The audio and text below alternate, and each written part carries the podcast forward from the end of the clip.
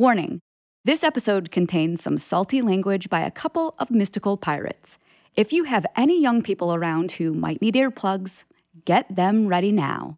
Thank you, and we hope you enjoy this episode of Inside the Wooniverse.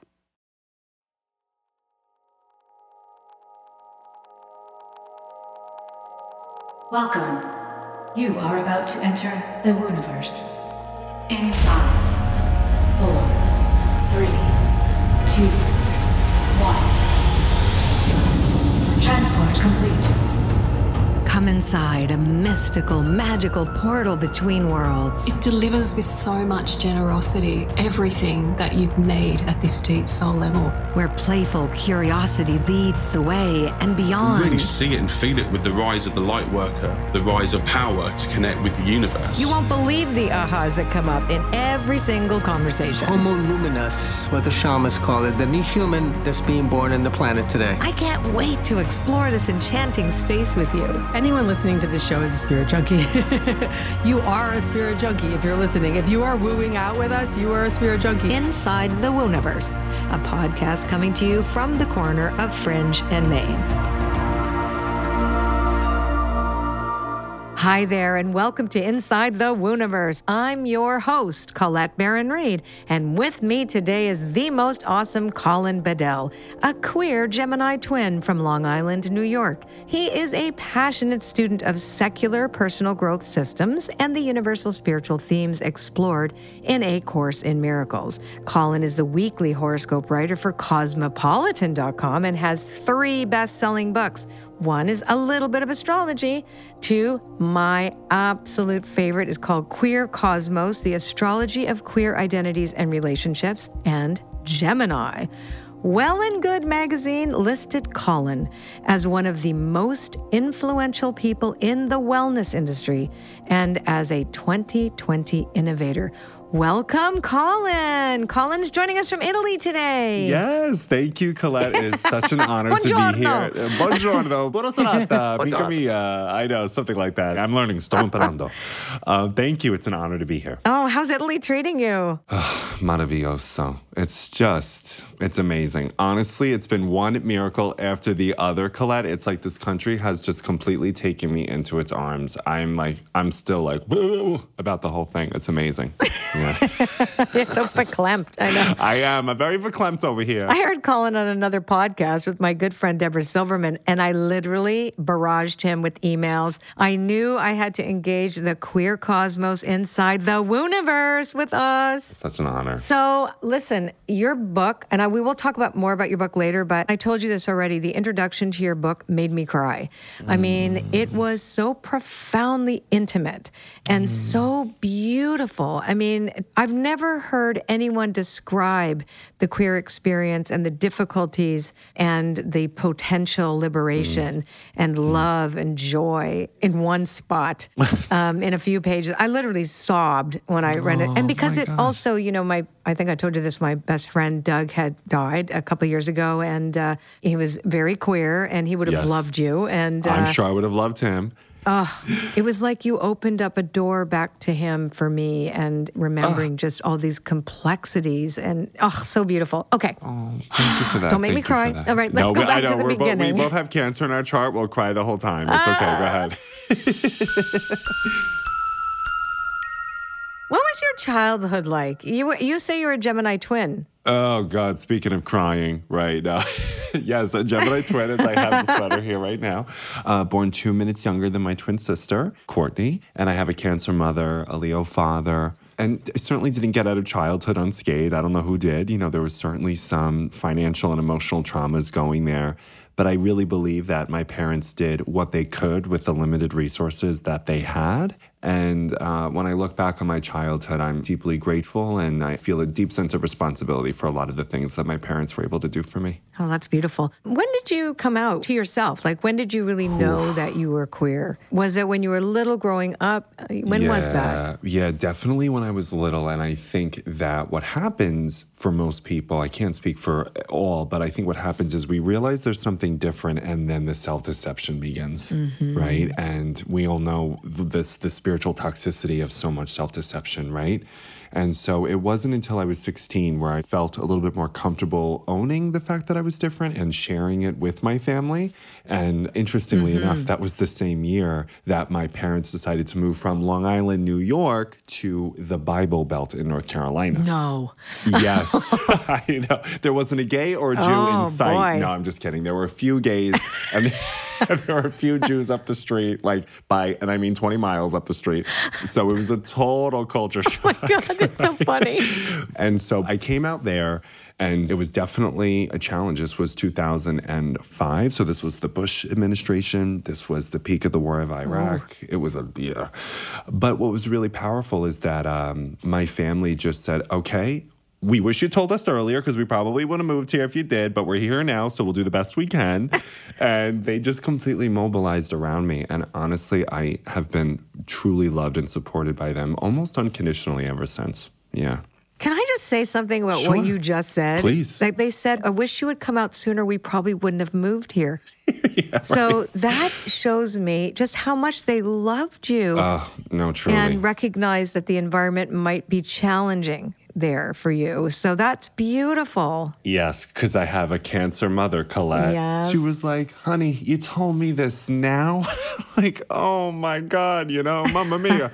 um, oi. But she was just like, she was just said, well, we're here, so we'll do the best we can. And it was very funny. So Yeah. after I came out to her, I told her, Mom, I'm gonna, I'll tell the family this. She's such a cancer. I was like, I will tell the family, I'll do it. Right? She was like, okay, honey, right? The next day, she comes in. She practically kicked the door down off the hinges, right? She- Very cardinal. She's like, honey, I know you told me not to tell anybody, but I called your uncles, your aunts, your godparents, your grandfather, your grandmother. I even told the people on the street because I said, listen to me right now. If you have a problem with my gay son, you better tell me because you're out. I was like, well, okay. But I had to tell them first because if they said something I didn't like, it would have been the last thing they said to me. Okay? I was like, all right, Ma, I love you. Thank you. I'm in love with your mother. And, Oh. and I would have done the exact same thing. But I told everybody, and I said, if you have a problem with my gay son, you know, You you're have going a to have problem to go through me. me. Exactly. Big cancer energy. Did you discover astrology when you were there? No, I actually discovered it a few years before. I would say maybe 11 or 12. So it was about four years prior. And speaking of my cancer mother, uh, I discovered it through her because she read Linda Goodman's Sun Signs in the uh, in the late 70s, early 80s, although it was published in 1968, I think. And she would just use it all around the house. Like she would just say things like, well, you know, your Virgo grandmother, we got to call her early. Otherwise, you know, she's not going to be happy if we don't have a plan, right? And your Leo father, he's driving me nuts. and I had no idea what she meant by this, right? So I just Googled it. I distinctly remember the first day I ever went into like AOL.com, Google, G E M I N I, and this rush of information found me. So I was 11 or 12. And then, uh, yeah. And then when I back to the South and the funny kind of cultural idiosyncrasies there, I would ask people, like, oh, what's your sign? And they would say, I'm a Christian, so we don't believe in that. I'm a Christian. I'm a that's Christian. my That's my sign. That's my sign. I was like, okay. God bless. God bless. I know. anyway, Oh, don't make me laugh. sorry. So, how did the discovery of astrology change you, if any? Well, it's it, it really became the central theory that animated my book Queer Cosmos is that it changed me as it gave a story and a template for who I can be aside from what shame thought I should be. And so we all deal with shame in some way. It's it's psychologists call it the universal emotion. So we all feel a sense of unworthiness sometimes. Some have greater resilience around it, others struggle. And astrology changed my life by giving me this really beautiful, distinct Technicolor proposal of who I can be apart from what a straight white male is supposed to be. And when it said, Oh, you're a Gemini sun, so you can be a writer, storyteller, teacher, traveler, wanderer, I was like, I can? It gave me this grounded Capricorn moon. So it said, and you can also give people tough love if you need to. And I'm like, may I? Right. So it just gave me this beautiful permission Yeah. slip to like be who I wanted to be and always just needed that gentle encouragement. And then when I started to feel more self accepted in myself, my relationships, oh my God, the depth and the connection just went to beautiful places because I wasn't pretending, performing, people pleasing, hustling, striving, negotiating. I was just exactly who the fuck I am, you know? You know what I liked about what you just said? You, you declared a kind of technicolor permission slip. It made you mm. more of what you could be. yeah. And you were no longer trying to define yourself as other than. And all of a sudden, astrology says, well, yeah, okay, that's fine. You're going to work that out. But guess what you could be? And you can be queer and all these things. Exactly. You don't have to be a cisgendered male, you know, to be these things. You can be you, and it does give you permission to be you. And I think you just opened a whole magical door with this. Thank you. Okay, so how did you come to create the term queer cosmos, and what is it? What is What it? is it? What are you talking what is about it? up there, What is Gemini? it? Right, no, What's the queer cosmos? It's uh, I came about it with uh, my best friend who helped me start the website. Her name is Christina Shinyi Mui, and she's a first generation Chinese American lesbian from Brooklyn. Okay, so I was like, you know what we should do? We were like in our mid twenties, and I said, you know, we should really just start a website where we gather like all the things that have helped us, you know, make sense of personality, relationships, finances, intimacy, the whole thing. And she was like, I love it. We should think about maybe calling it like queer something. And I was like, okay, queer cosmos, right? And to queer is to question, to evaluate, to edit, to audit certain things. And so that's really what's been baked into the cake of my work is how do I question and queer every theory that I read and just say, well, okay, certain astrologers say this, but what do clinicians say? What do marriage and family therapists have to put forward, right? So Right. that's always sort of been my inquiry and access into these things is like, how do we make sure that this is true? I love that the inquiry piece. That I love that you inquire. You have such a oh. brilliant mind, and you open it to everything and say, "Well, I'm not going to just take what you say. What else is said?" And then, then can we come together somewhere in the middle and find the thread that fits right, fits for me, Exactly. you know, or fits for you? Because it's not all one size fits all. No, it is not. Uh, You couldn't have said it any better. And I think, you know, sometimes not just astrologers, but a lot of seekers in personal development need to remember that, you know, as a, a function of critical intelligence is information from multiple sources. Yes, I'm like you too. I, I question everything. I used to drive my parents crazy. Why? Everything you do. Why? my dad would go, because I said so, because I said so. Because after a while, the, the whying was like, why is it this way? Why couldn't it be that way? Why, why, why, why, why? Yeah, I get it. Libra rising. I love it. So let's talk a little bit more about queer cosmos. Sure. I mean, this obviously just grew, grew and grew and grew so quickly, you know, it, and it became something.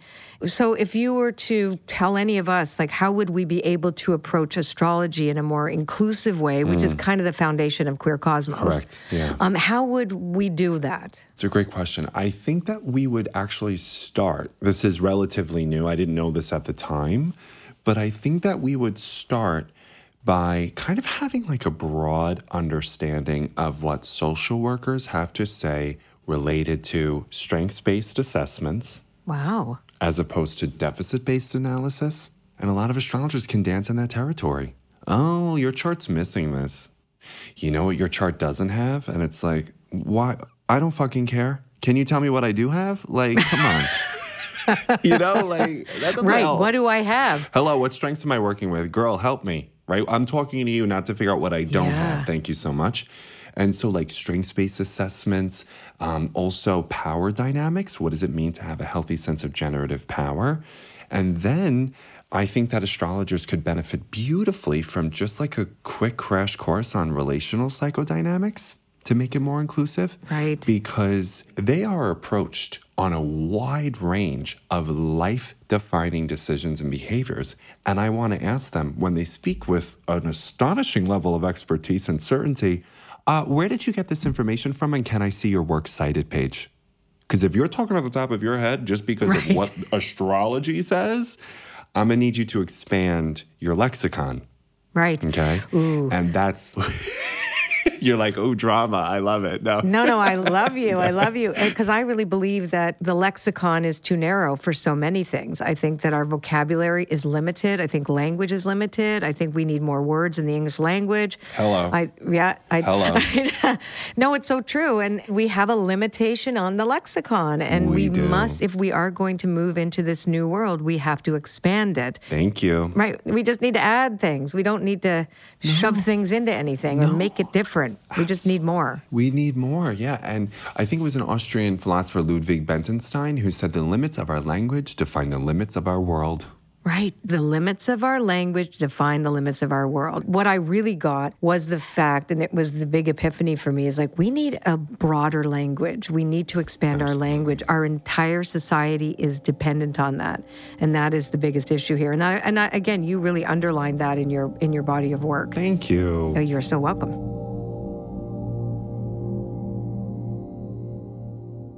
So, how important is the application of psychology when it comes to astrological interpretations? Like, I'm a Jungian, Oh, so, beautiful. you know, I'm like all about that. Okay. Oh, yeah. And I love how you go with this, but I, I'd like you to expand a little bit more on that. Sure. Well, I just full disclosure, not a clinician, never studied psychology academically or anything like that. I studied fashion and journalism at Parsons, the New School for Design. So I don't know where I get off thinking I can just talk about psychology sometimes, you know. But what's the, what's the purpose of that is because I believe that we are all looking for accurate personal insight. And if some people find that true through spiritual, secular, metaphysical sources like astrology, maravilloso, or if they're finding that through a therapist, a clinician, a social worker, a counselor, that's beautiful too. But I think what's beautiful about psychology and astrology is theoretically they should be putting forward the same thing, which is the healing of the mind and accurate self awareness. Right. So ultimately, it doesn't matter what language, what school of thought we're using, as long as we get to a space of inner peace and insight, more power to you. Go ahead. Yeah. Ugh, I love that. Well, I think they intersect. I think that's what I was, you know. Oh, 100%. There's an intersection between the two. I think there is a psychology to astrology. Yes, Right. And and so I laughed when you said, "Well, who am I to say that I'm a, and I studied fashion and design." Right?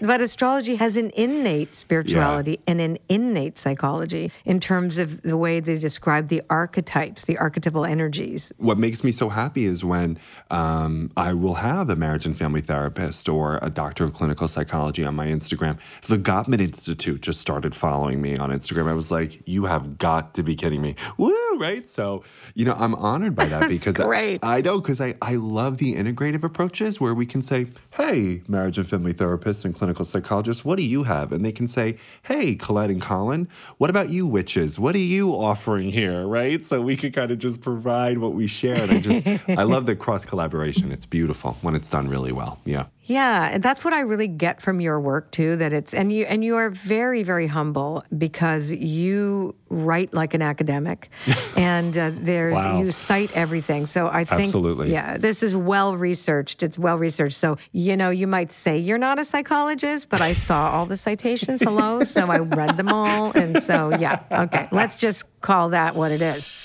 All right, let's talk about Course in Miracles, which you and I shared together. Yes, Um, yes. How have those teachings Oh my gosh. how have they impacted the work you do? It's in every corner, Colette. It's and now I have questions for you. It is in every corner because finding a Course in Miracles happened parallel with advancing my study into astrology in my early twenties. And uh, fortunately, speaking of other Jewish cancers who I love, Marianne Williamson was on Oprah, and I was like, who is this woman talking about forgiveness and this and that? And Marianne is probably one of, if not the most successful teacher of the principles of a course. And I read her book, Return to Love, and then her other books, and then I went to her lectures. I was just like, okay, it's time for me to do the study, right?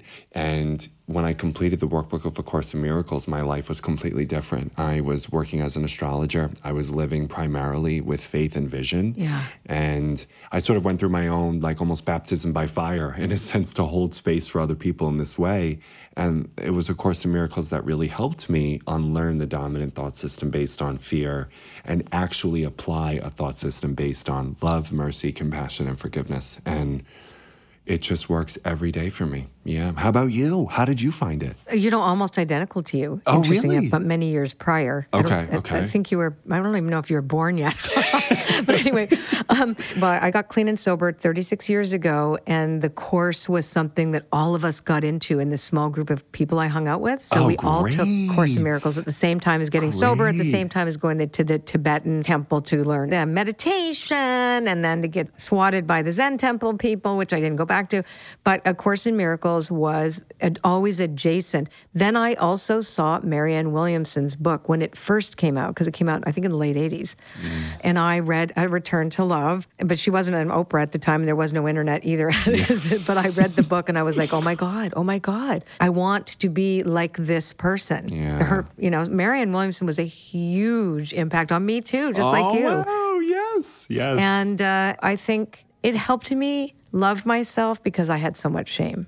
So, you know, getting clean and sober, I had a lot of shame and a lot of, like a mm. lot. I brought in a lot of baggage.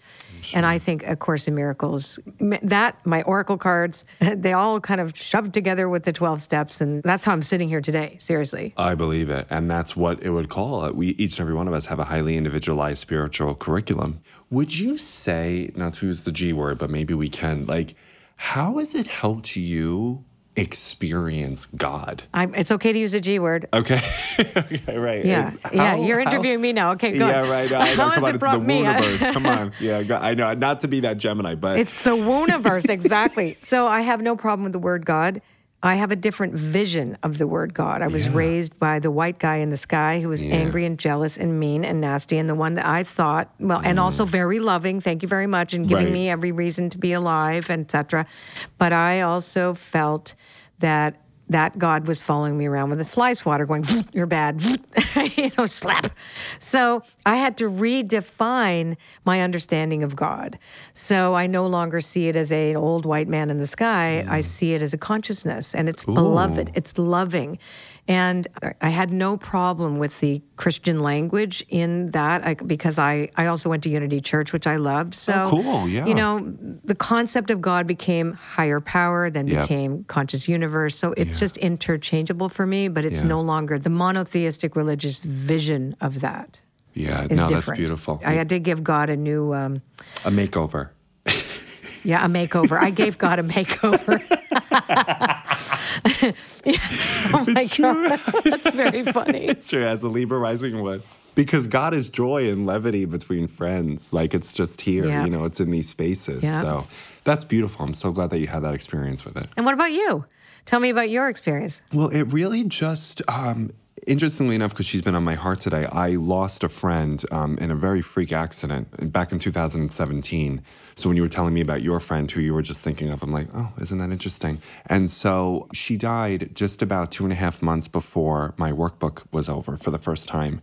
And she was from England and she had this bright, beautiful purple hair right? And whenever she was in New York and people would see her, they would say, "Oh my God, we love your hair." So she was always known as this purple energy, right? so then um, her family, because her funeral was technically in New York, so her British friends and family weren't able to have a funeral for her. They brought everybody to England and they had a funeral for her on her birthday. And then at the end of the birthday party, Colette, her father, unbeknownst to everybody, hired a like a pyrotechnic fireworks service, who then let off purple fireworks into the sky on her oh, birthday. I'm to cry. And it was in that moment, and I had just started to finish the workbook lesson, where when I was seeing the purple fireworks and I was listening to everybody sing my friend happy birthday, when like I felt the presence of God. And I was just like, I Yeah. can't pretend I haven't felt this way. I can't act like I haven't experienced this state of grace. Mm-hmm. And I don't know if I would have had the consciousness to really just inhabit that fully if it wasn't for the workbook. And now that it's in my heart, and now that my friend is helping me and doing all of these things, like I just live from deep faith, I think, deep faith in God and what my life has become. Yeah. I love that. And it's so true. It, deep faith. It is, ah, it's so true. And God doesn't know the boundaries that humanity has placed on each other, right? It doesn't, it, God doesn't other anybody. That's the one thing, too, that we are all, we are all children. Yes, we are all the same. There is no othering ever, ever, ever. And that's what I also felt. It was very important for me to know that early on. Beautiful.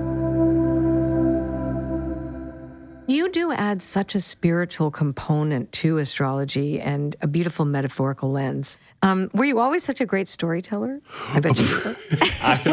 I I don't know. I maybe I think I noticed when I was learning about astrology, Colette, that like something happened where like when my Gemini mouth would run, who knew people would listen? I'm like, oh God, right? You know, knew? So, I know, right? So maybe, uh, but I think that at, over time, I've started to really just kind of study the craft and, and practice it because um, I could tell that I have this Gemini stellium for a reason. I might as well use it. But I never really knew that growing up or anything like that. It's just sort of, it almost took me by surprise when my career started. and now I'm just like, well, okay, I guess I got something to say. Here we go. Right. And then that's it. What I love about that, um, there was no human ambition that was directing this, and this is why I believe you were chosen for this. you oh, know, wow. because you were just just now saying this story, like, oh, I didn't know. I mean, oh, they must have listened. I guess I have, and I find myself here, and here I am, and like, because you didn't go out looking for it. Right? You were just basically saying, let me be who I'm supposed to be. And the next thing you know, boom, there you are on Cosmopolitan, no less. And you know what's crazy, Colette? I'm so, see, this is why I'm glad I'm talking to you because if I shared this with any like business coach or like strategist, they'd be like, So you're telling me you just fought to speak and talk and all of this happened? And I'm like, Yeah, that's really like, you're absolutely right. I had no professional ambition. I just said, Okay, well, I was fired Yeah. from this job. I've never been able to work for a successful space again, or before rather. Let me just start this astrology thing and see what happens. And then what was wild, Colette, is back to my friend. The day I was flying to England for her birthday was the day that Cosmo contacted me. Wow. And my website was only published in live for two months. How they Two found months, and they called. months. Oh, wow. come on now, yeah. And I was just like, Sounds like she orchestrated that. Oh, you know it. And she's a Virgo, so they're always orchestrating, aren't they? Okay. They orchestrating. And- yeah, always behind the scenes, pulling some strings. And and it, that has been my life from the books to everything that the world would consider successful. I never even thought or put anything out there. I swear that's the God's honest truth. So I'm glad that that was present, and you know I'm telling the truth. And I and I tell everybody that too. And I know it's so opposite to like the strategy, which is don't worry about the form. Don't worry. Just feel the essence. Just say, use me as you will. Thy will be done through me. And it'll show up. And because I think we spend an inordinate amount of time chasing things, chasing the money, chasing what we look like, chasing the, mm-hmm. you know, the outer stuff. When the bottom line is, is that we don't have to go chasing anything. It'll come. It will come. We do have to get up and leave the we can't be armchair astronauts, okay? Like we can't just sit there and go, hello, you know, I'm in space. come and find me. I'm in space, you know, where's the stars? I love that expression. know, I love that expression. right? So, what do you think everybody needs to know about astrology right now? That's a great question. I think that the time has come that we sh- we should have it. Oh. Kids should be taught this in school. Yeah, I know. Well, all of a sudden now my twin sister's open to it. I'm like, oh, are you? Because she specializes in child psychology and child development. And now she's like, okay, so I see what you mean about my daughter. I'm like, yeah, I told you she was a Virgo. So anyway, and also to that point around um, the form, of course, the Miracles talks about Yeah. that. I mean, I'll answer your question about astrology, but I just wanted to say there was that relationship there that, of course, the Miracles talks about the distinction between content and form really beautifully and says that, you know, a lot of us are so preoccupied with the form and not the content of our work. Mm-hmm. And it would be akin to me saying, you know, I think I'm going to buy the picture frame before I buy the picture. And we're obsessed with the picture Right. frame. and I'm like, okay, but what about the offerings? What about your the, the Yeah. loving intention by which you're excited about things? Don't worry about the picture frame and the content, that the form. That'll come later. Inhabit the content. You said essence, same thing. So of course the course had something to say essence about and that. content. Right? Similar words for the same thing. Yeah. I know. And it made me think of the picture frame metaphor. And I think what I would want people to know about astrology is actually this is provocative, but I don't think it's a Good. belief system. Uh, yeah, right. Unpopular opinions. Here we go. Go ahead, honey. Um, Be I know. Come on, come on. You can do it, baby. No, Come on, so- we're in the Wooniverse. You go. that's you true, go. and you you provide that space. I don't believe astrology is a belief system. I think it's an experience. So if people were to ask me, "Oh, "You believe in astrology? You believe in that crap?" I always say, "No, I don't. Actually, I don't believe in astrology. I experience astrology. Yeah. I can't give you my experience, Johnny Salami, but what I can tell you is, if you think about it, apply it, and try it." Tell me that your life doesn't change in two to three weeks. And if you have those results, and results are the ultimate guru, now whether or not we believe in things, okay, come back and see me. Uh-huh. Or I hope you find whatever it is that you find that gives you great insight, self actualization, and relational health. Mm-hmm. But I'm pretty convinced, and astrology works for me. And if you have something to say about that, I'm all ears, but I doubt it. you know, come Oh, on. I love you. Oh my God, this is so I good. love you more. well, and I think what you just said with it being experiential, uh, because I agree. And people say, "I don't believe in that." I said, "Well, it's not about believing in it. Experience it. It's experience that will tell you if something is true or not. It is not me telling you what it is. You it, it just experience it for yourself. Integrate it. Does it feel right for you, etc. I mean, and it's so individual. Even though that there are, you know, the whole zodiac is of twelve, but there's so many different combinations that make up a person. So many millions Mm-hmm. That's of little tiny mathematical things you guys got to know about, which I can't handle. you know, We the- all have our But it's the, the minutia. We all have our strengths. I know. Oh my gosh. I used to be, well, my chart had to be rectified because I used to tell Deborah, our mutual friend, that my Virgo was broken because I, I, because I had a Virgo rising. It didn't make any sense at all, my chart. And of course, it wasn't right because it was the wrong birth time. And I was like, what is this Virgo stuff? That is so not me. Oh my God. But I love that you knew. You were like, something doesn't add up That's here. actually a really good example I just gave you of the experience of astrology because the experience that I had of what I was told was not right. totally. But when my chart was rectified and I got the right birth time, Mm. Everything, the experience of who I was, I have to tell you this, it was like I heard angels singing. Like it's finally me. Like it was it was only a couple years ago that I had the chart redone. I'm like I said Wow, I'm like wow. I this is wrong. This is so wrong. This just isn't working. And then it was like this is so right. Ah, I'm so glad Libra found you. I'm so glad. So, would you like to pull a card with me and say, like, what does the universe want me and Colin to explore one more? Oh, the thinker in protection, overthinking. Okay. Yeah. So, hi. when do we over intellectualize? And how does that cut us off from our spiritual connection? Well, let me spitball with you on this, okay? So I think that really another way of saying overthinking is actually conspiracy theory writing. And what do I mean by that? So when we are confronted with an absence of information, right? And we're emotionally flammable or emotionally activated about a thing, we will latch on to about two to three data points and then write this extraordinary narrative rich with projection, fear, and assumption. And that's in social terminology called the definition of a conspiracy theory. And a lot of us, because we're overthinking, are actually just telling ourselves conspiracy theories. And we tell ourselves stories, live from these stories, show our ass from these stories. when what we can do instead of overthinking is simply tell people, hey, can I just have a minute with you? The story I'm telling myself about why you said what you did or why you did what you did is because you're mad at me because of A, B, and C and one, two, three. Can you just fact check that for accuracy with me, please? Just talk. Yeah. And that is so true is just talk. Yeah. I have a girlfriend, she and I do the same thing. We we don't talk for a while. We're both super busy. Oh, of course. Are you mad at me? and by the time we talk, we've both created a conspiracy theory just like the way you said it Of in our heads. In our heads, And that had nothing in fact whatsoever. No. I'm like, "Oh my god, I can't believe you said that." Right? We're, and then we're both like, "Oh, we're so silly." and we're both I- cancers, right? So it's just very funny.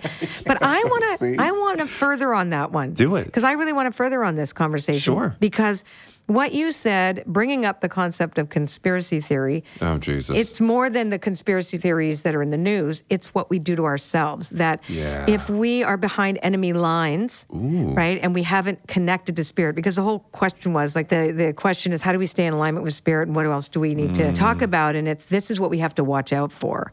If we haven't begun our day plugged into our higher power, if we don't make our higher power our primary reality, we are more likely to get into conspiracy theories because that's when we go back into shame, blame, projection. What were the three things that you said? You said it so well. I don't remember what they were. yeah, no, you, you you nailed it. Fear, projection, assumption. Yeah. hmm shame. Right? And all of us are being kind of invited into those, you know, dark clouds Mm-hmm. without them even having any reality to us. Like, here, I want you to think this way and feel bad about yourself. No, no, I don't think so. I think I want to come back so. because I have a higher power and I believe that there is hope and I want to be the hope in the world. Therefore, this stuff, this way of thinking, and it does take discipline. I think that's the thing. We do have to have some discipline. We do have to have some discipline. Oh, I couldn't agree more. And then when you and I met for the first time virtually with Deborah, we talked about our morning routines and how they help us and why we try to like plug in to do this work because it would be really difficult for us to keep our thoughts sober and our spirit high without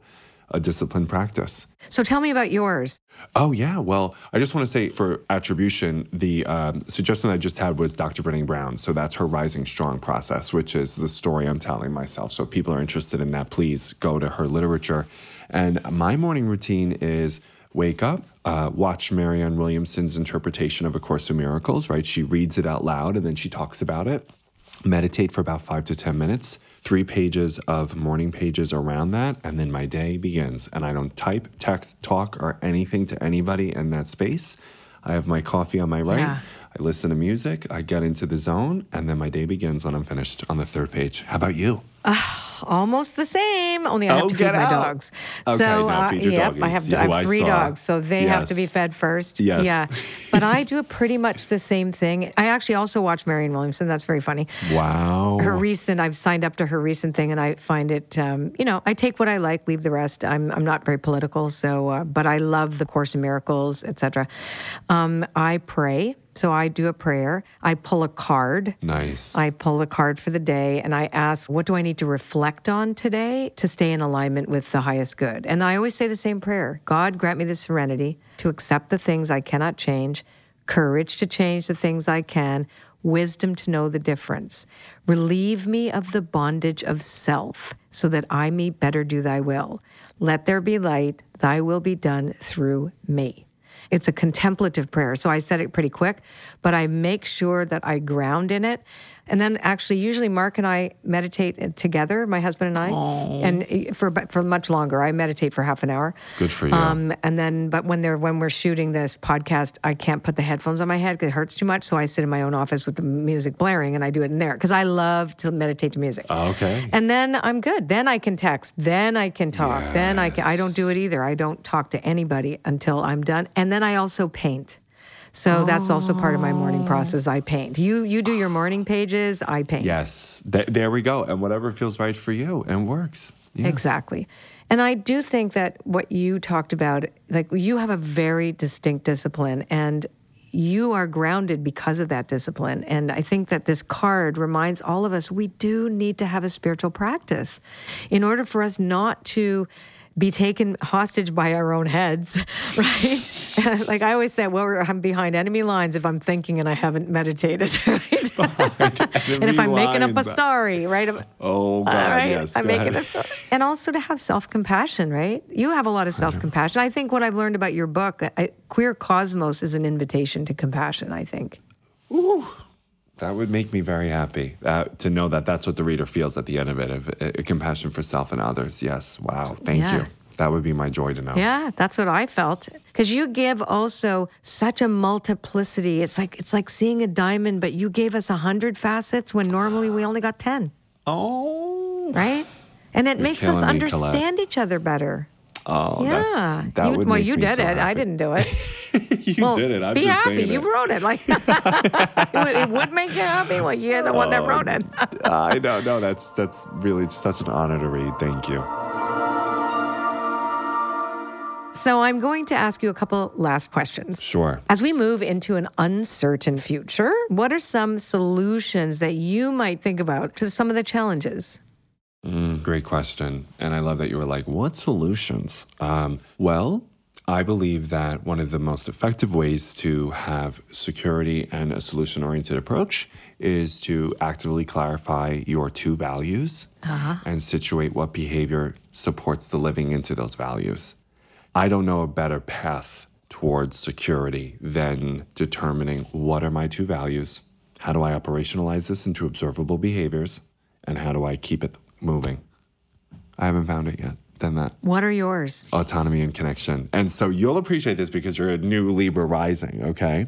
So Barry Johnson, he is the founder of the Polarity Institute, and he argues that if your values are not in polarity with each other, you're not holding the full paradox, which Carl Jung has said is the uh, only symbol that allows us to really understand truth. So a lot of our values could be like security and safety.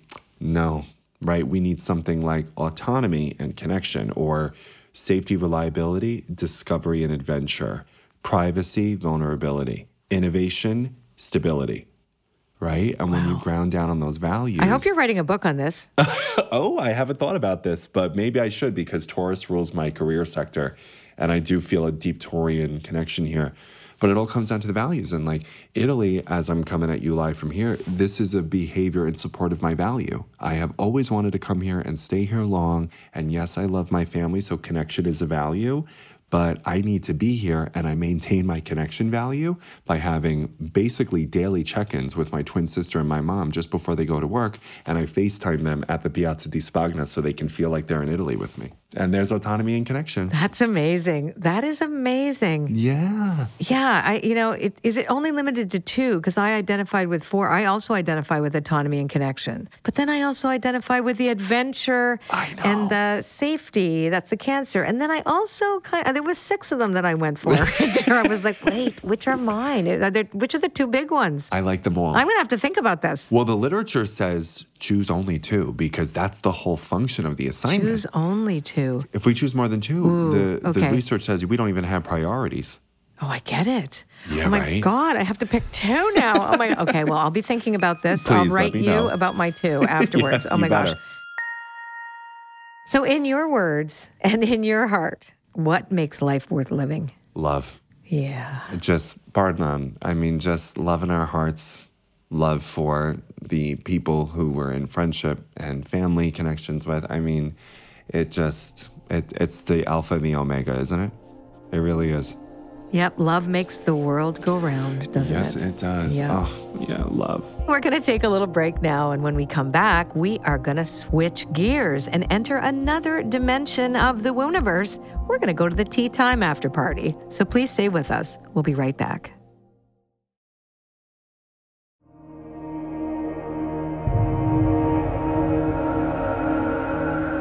Okay, so now we're going to switch gears with a segment we're calling the Tea Time After Party, and it is brought to you by Magic Hour Teas. Magic Hour Teas are delicious. I drink them daily, and I even have a 10% off code for you.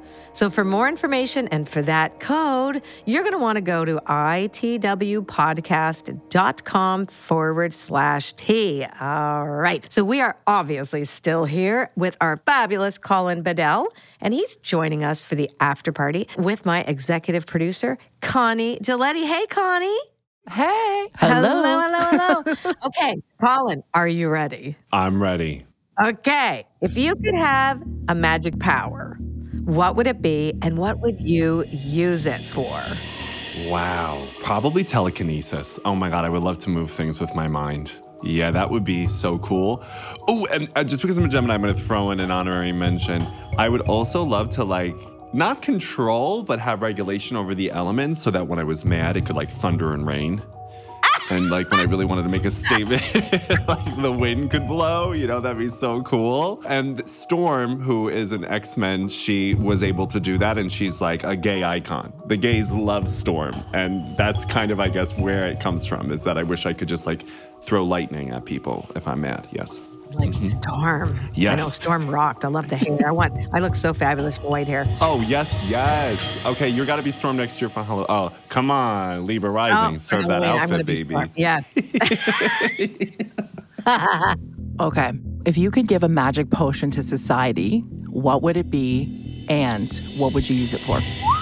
Oh, irrefutably, I would give everybody the magic potion that makes them feel fundamentally worthy of love, joy, and belonging. Mm. End of discussion. yes. I mean, and what what that could do to transform us socially, politically, economically, culturally, professionally, everything, just to make people feel like they're already worthy. Whew, that's what I would do. Mic drop. Yeah. What a question. That's so, powerful. And I think it's because it changes everything. If every every single person feels worthy, then there's no competition, then there's no comparison, there's no need to create or pretend, and there's a willingness to share. And it's, you know, the whole thing. It would be amazing. So let's, uh, Let's all pray that Colin will indeed figure that out, that magic potion. It's got to be in Italy here we all somewhere. Need it, especially now. I'm looking. I'll keep an eye out in the fountains. Okay, I have a fun question. You meet an extraterrestrial. You meet an ET. They are deciding to move here. Okay, Mm-hmm. they've come to you, and you are you are going to be their travel companion. Okay. What would you tell them about living on Earth? I'm gonna I'm gonna sound like a social worker here, but that believe it or not, ETs, people are doing the best they can with the tools that they have with where they're at. So look upon them not with judgment and blame, because my God, it'd be so easy, but just compassion and understanding, and maybe you can help skill build them to raise their uh, behaviors and resource level. Whoa. The Gemini, you know I'm gonna be there. Oh my God, hi, You need to hello. be What's there, this group? Where are you coming from? Oh my God, you look so great. What time are you born? Oh my God! Okay, so what is your favorite subject to go down the rabbit hole in? Ooh, okay. So recently, I'll be honest with you, I think because the South Node is in Scorpio, so I'm learning about some Scorpio rule themes like uh, suspicion, uh, mistrust, abuses of power. I have been hooked, like the rest of the world, with like other people's cons and how they get away with it. And oh my God, yeah. Like I just watched one yesterday about uh, an, an Australian influencer who faked that she had a brain tumor for five years. I never heard of this woman. And oh my God, yeah, yeah, yeah, yeah. So there's just, and I feel compassion for them. I really do, believe it or not. But I've just been really curious about like why people lie, how they self deceive, how we believe them. Mm. I'm not proud of that, but I am just curious. And I'm just learning a great deal about the human condition and, and actually how most do lead with trust. They don't lead with suspicion. It's kind of blowing me away.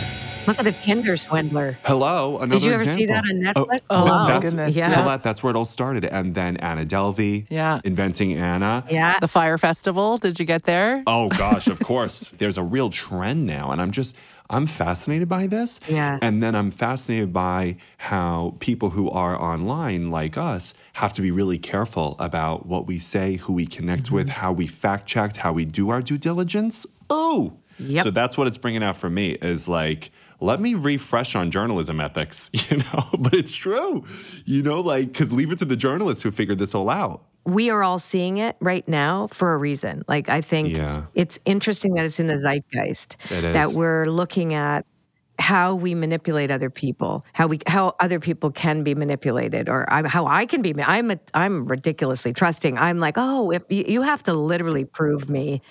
Yeah, because I will even stick up for you until I realize, oh my God, you've been lying. Like, because I'm like, too. I, I am. I'm. I, I'm no longer dupable as like I was. But uh, you know, I always believe like go with your best feelings first. You know, feel give everybody the benefit of a doubt. But people are complicated. Like there, there's a very strange complexity out there of bending reality. You know, because words are powerful. You know, words cast spells, is what our friend Abiola you know, said in one of the interviews that we did. It's like we're all spellcasters. So when we start to weave these webs of deceit, it's it's really damaging. It's really, really damaging. It is. That was Yeah, a beautiful wow, um, okay. through line, Colette, by the way. That was really beautifully like summarized and articulated. Way to go. Oh gosh, love hanging out with That's you. our girl, right? That's our girl. Colin, Colette, and Connie. I love the three C show. That's Here we our go. girl. She's amazing. Cs, the three Cs. Okay. Oh, I have a, I have a good one. You have to spend ten thousand dollars in an hour. Oh, yeah. Okay, in one hour. What would you spend it on? Oh God. Okay, so the Leo Rising is gonna come out here. All right, but I would skip right across the street, go straight to Versace, not Versace, because they get very mad about that. I would get all the gaudiest Italian fashion I could. Just go to town. Just gaudy, gaudy, gaudy Versace ah. outfits. Twenty in an hour. I love it. In an hour, you could do that probably in 10 minutes. Oh, I know. oh God, I really would though. I have another question. Sure. Okay, wearing these clothes, if you Yes. could live in any sitcom, which one would it be and why? Ooh, sitcom. Oh, irrefutably, the one. This totally just came out of left field, but probably Everybody Loves Raymond. Do you guys remember that? Yeah. That's Raymond. Oh I my knew you were God, gonna that Long say Island that. family with the grandmother who li- Marie Marie Barone. Barone. Yes. And so, like that that was my life, you guys. I swear to God, of just like families fighting over nothing all day long. And I would want to be the gay astrologer that just needed everybody's time of birth. But I would totally fit into like the everybody loves Raymond e- energy. I think that'd be really fun. Or King of Queens, but probably everybody loves Raymond. Um, do you sleep with or without socks? I don't know why we have this question here, but I'm going to ask you that. No, because it, I, like, speaking of Barone, tell me why an Italian boy with the last name Barone has been in my bed the last month. And I don't care what the world knows it yet. Colette, it happened just like you said it would. And he got very upset that I didn't sleep with socks. I swear to God. And I said, because I they- Really? swear to God. Yes. He didn't understand. He thought it was weird. I was like, mind your business. And Wow. let me go to bed, you know? So I'm a no sock boy. I'm a no sock boy. kidding me. I swear to God, we just got into an argument about this. when Connie and I were creating the questions, we were like, well, this, why are we doing that? Because we're, Connie's one of the most intuitive people I've ever met, by the way, also. So Go, and she does incredible readings, even though she's executive producer. She's a woman of many talents. Hey. But yeah, so she like it was like, you, why are we asking him that question? And now we know why. The questions come. yeah. because he looked dumbfounded. Your higher self gave me the Yes, questions. So I could tell him like this isn't a, this is not a political party. It's just out of its style, and I just want to sleep with my socks off, and go to bed, Camilo. Okay. okay, I have a question, Colin. What is the story of your first crush? Ooh. Okay. Okay. Okay. Your very first I'll go with the male crush, right? Because at the time, I didn't know that. Like, I, I did have girl crushes. I just wanted those girls to be my friends. Like, I wanted to be them, kind of thing. And my gay ass didn't know that. You know, it was Yeah. really just because I wanted Yeah. to be them. Yeah. Um, but I actually really loved a Taurus boy named um, Alan, Alan Davidson. And um, I had a crush on him because actually I got into a verbal fight with him first because it was a whole thing. I know, it's so Gemini, right? I heard him talking about me and I heard him say my name. So naturally, I assumed he's talking shit.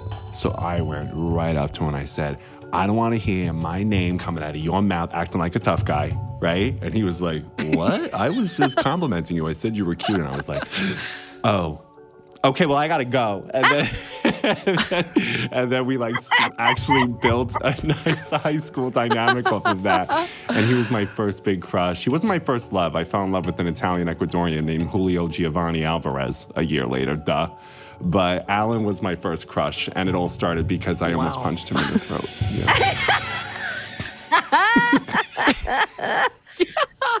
I'm going to switch it up a little bit. Um, Connie, what else you got for him? I have a question that's like so when you were just getting started and researching astrology and you discovered, you know, you go to Gemini, you're a Gemini, you're starting to look at all the aspects and you start seeing, you know, all the amazing aspects. Like they always say, oh, look at all these wonderful things that you're, then they're like, oh, this is your shadow side. And then you're like, no, no, no.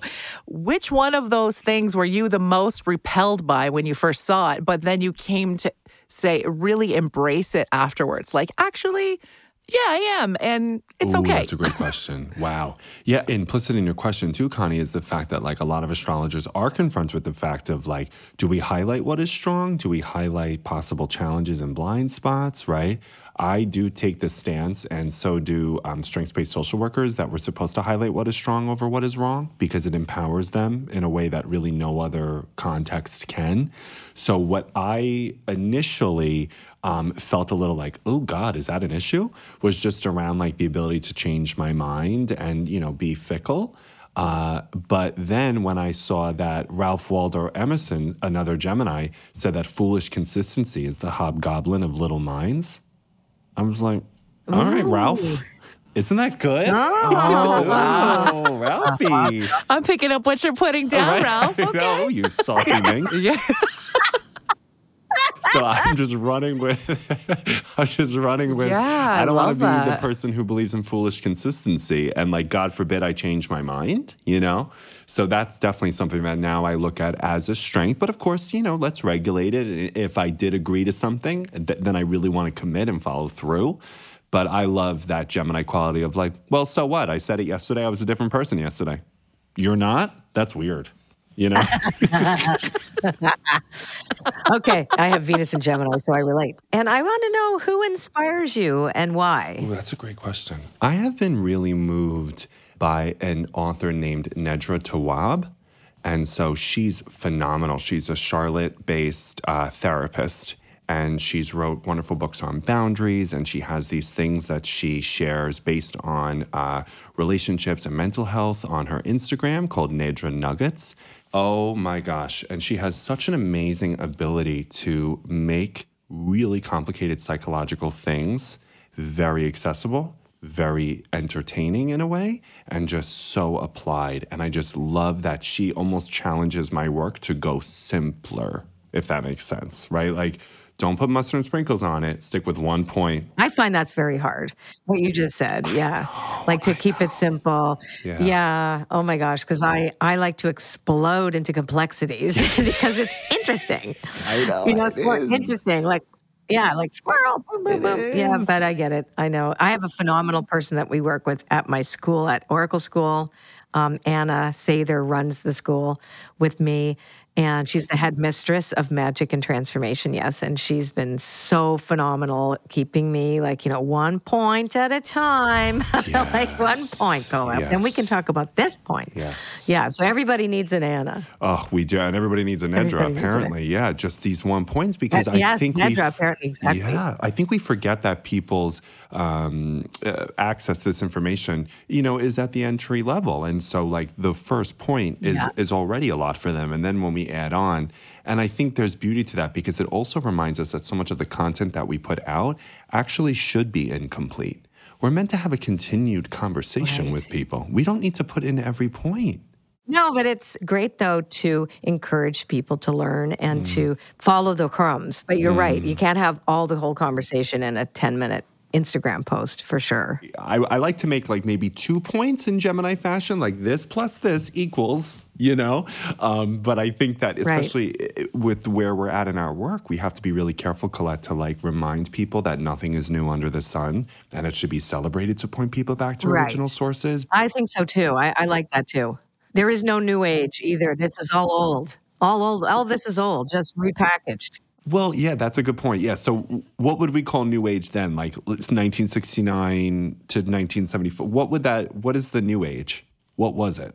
I think people suggest new age is the concept of like new thought and all these, you know, the resurgence of of these different spiritual paths, Yeah, etc. yeah. That that that lump all in, even with pseudoscience and things like that, where everything is kind of lumped into this blob, right? that I think really started in the '80s, but I, bit, I think the initiation of it was really at the turn of the century when you think about it, with theosophy and you know, and then going into the 20s. Oh, that's a good point. Right. So it's really been through since the Industrial Revolution that we've actually had this new renaissance of spiritual thoughts, you know, spiritual thinking, and in a way that now brings in materialism. And now we're now we're going back the other way. I mean, we won't. We're not going to have this whole conversation right now, but Damn, next you know, when you think about it, like all the different threads, everything is connected. Uh, ideas are innovated. You know, we have to apply whatever it is that we've learned to the society that we have now. So that's why I always like to innovate the, you know, like the original divination systems. It's like, well, this doesn't really apply to our society right now, but what could? How could we? How could we shape it? And and how could we be the shapers and not just the shaped? You know, which is what happens and you do that too with your astrology like that that you teach people how to be the shapers not just the shape we're shaped by the stars in many respects but then what do we do with that information Oh, wow. That was, that felt really beautiful to hear that validated. Thank you so much, Colette, because I didn't even think of it in that way. But I think that's what I do try to do is like give people a strong foundation, but maintain flexible interpretation. yeah and with some humor too which makes it very palatable i think you're one of the best ones out there that talks about this stuff Oh, I'm so honored by this. Wow, thank you so much for being with us today. This was awesome. You can all read Colin's weekly horoscope on cosmopolitan.com, and you can find Colin on Instagram under the handle Queer Cosmos, all one word. And his book, Queer Cosmos, is fantastic. Thank you so much, Colin. Thank you. Thank you. Thank you. Thank you. Thank, you. Thank you, thank you, thank you. It's a joy to be here. Always, always. So much fun. Thank you for the thoughtful questions and the space holding. This was such a joy. I'm so happy. Thank you. You know, when I ask this question, which I do every podcast, what did we learn? I learned so much, I don't even know what to say. So I decided that I would pull another card, this time from the Shaman's Dream, and I pulled the Galactic Mushroom, which is all about the divine matrix. The matrix of consciousness, called Source or God, Spirit, many other names, is intricately woven into life. There's so much complexities that the human mind cannot comprehend all the moving parts of the cosmos. It's impossible to see beyond what you already know, just as the head of a mushroom is clearly visible above the soil, but not the living biome below.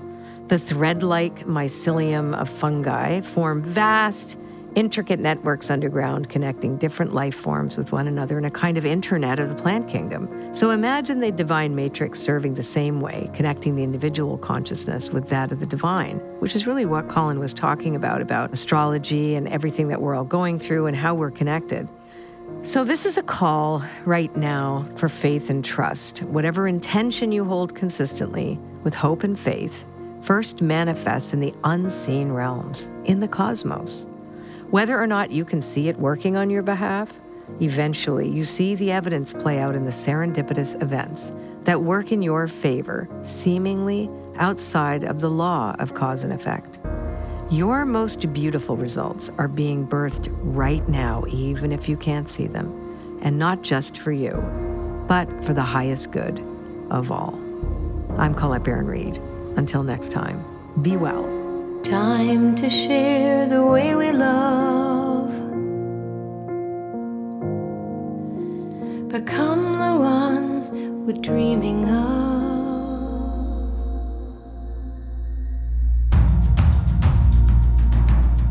You've been listening to Inside the Wooniverse with Colette Baron Reid. This episode was recorded at Universal Network Studio by Chris Dupuis. A special thanks to our executive producer, Connie Deletti, and our producer and story editor, Julie Fink. Audio post and supervision by Michael Seifert and David Shaw at Sumo Recording. Original music written and performed by Michael Seifert. Original music Truth Begins by Colette Baron Reid and Eric Ross. If you enjoyed what you heard today, please subscribe, rate, and review on Apple Podcasts or leave us a rating on our Spotify show page. Do you have a question about something you've heard here today for Colette? We'd love to hear from you. Email us at podcast at colettebaronreid.com and your question could appear on a future episode. If you love what you've heard here today, we have so much more to offer. You can access our bonus content, keep up to date with new episode releases, featured guests, and prize giveaways, all by clicking on the link in our description or by visiting us at itwpodcast.com. Thank you so much for listening, and we hope you join us next time inside the Wooniverse, a podcast brought to you from the corner of Fringe and Main.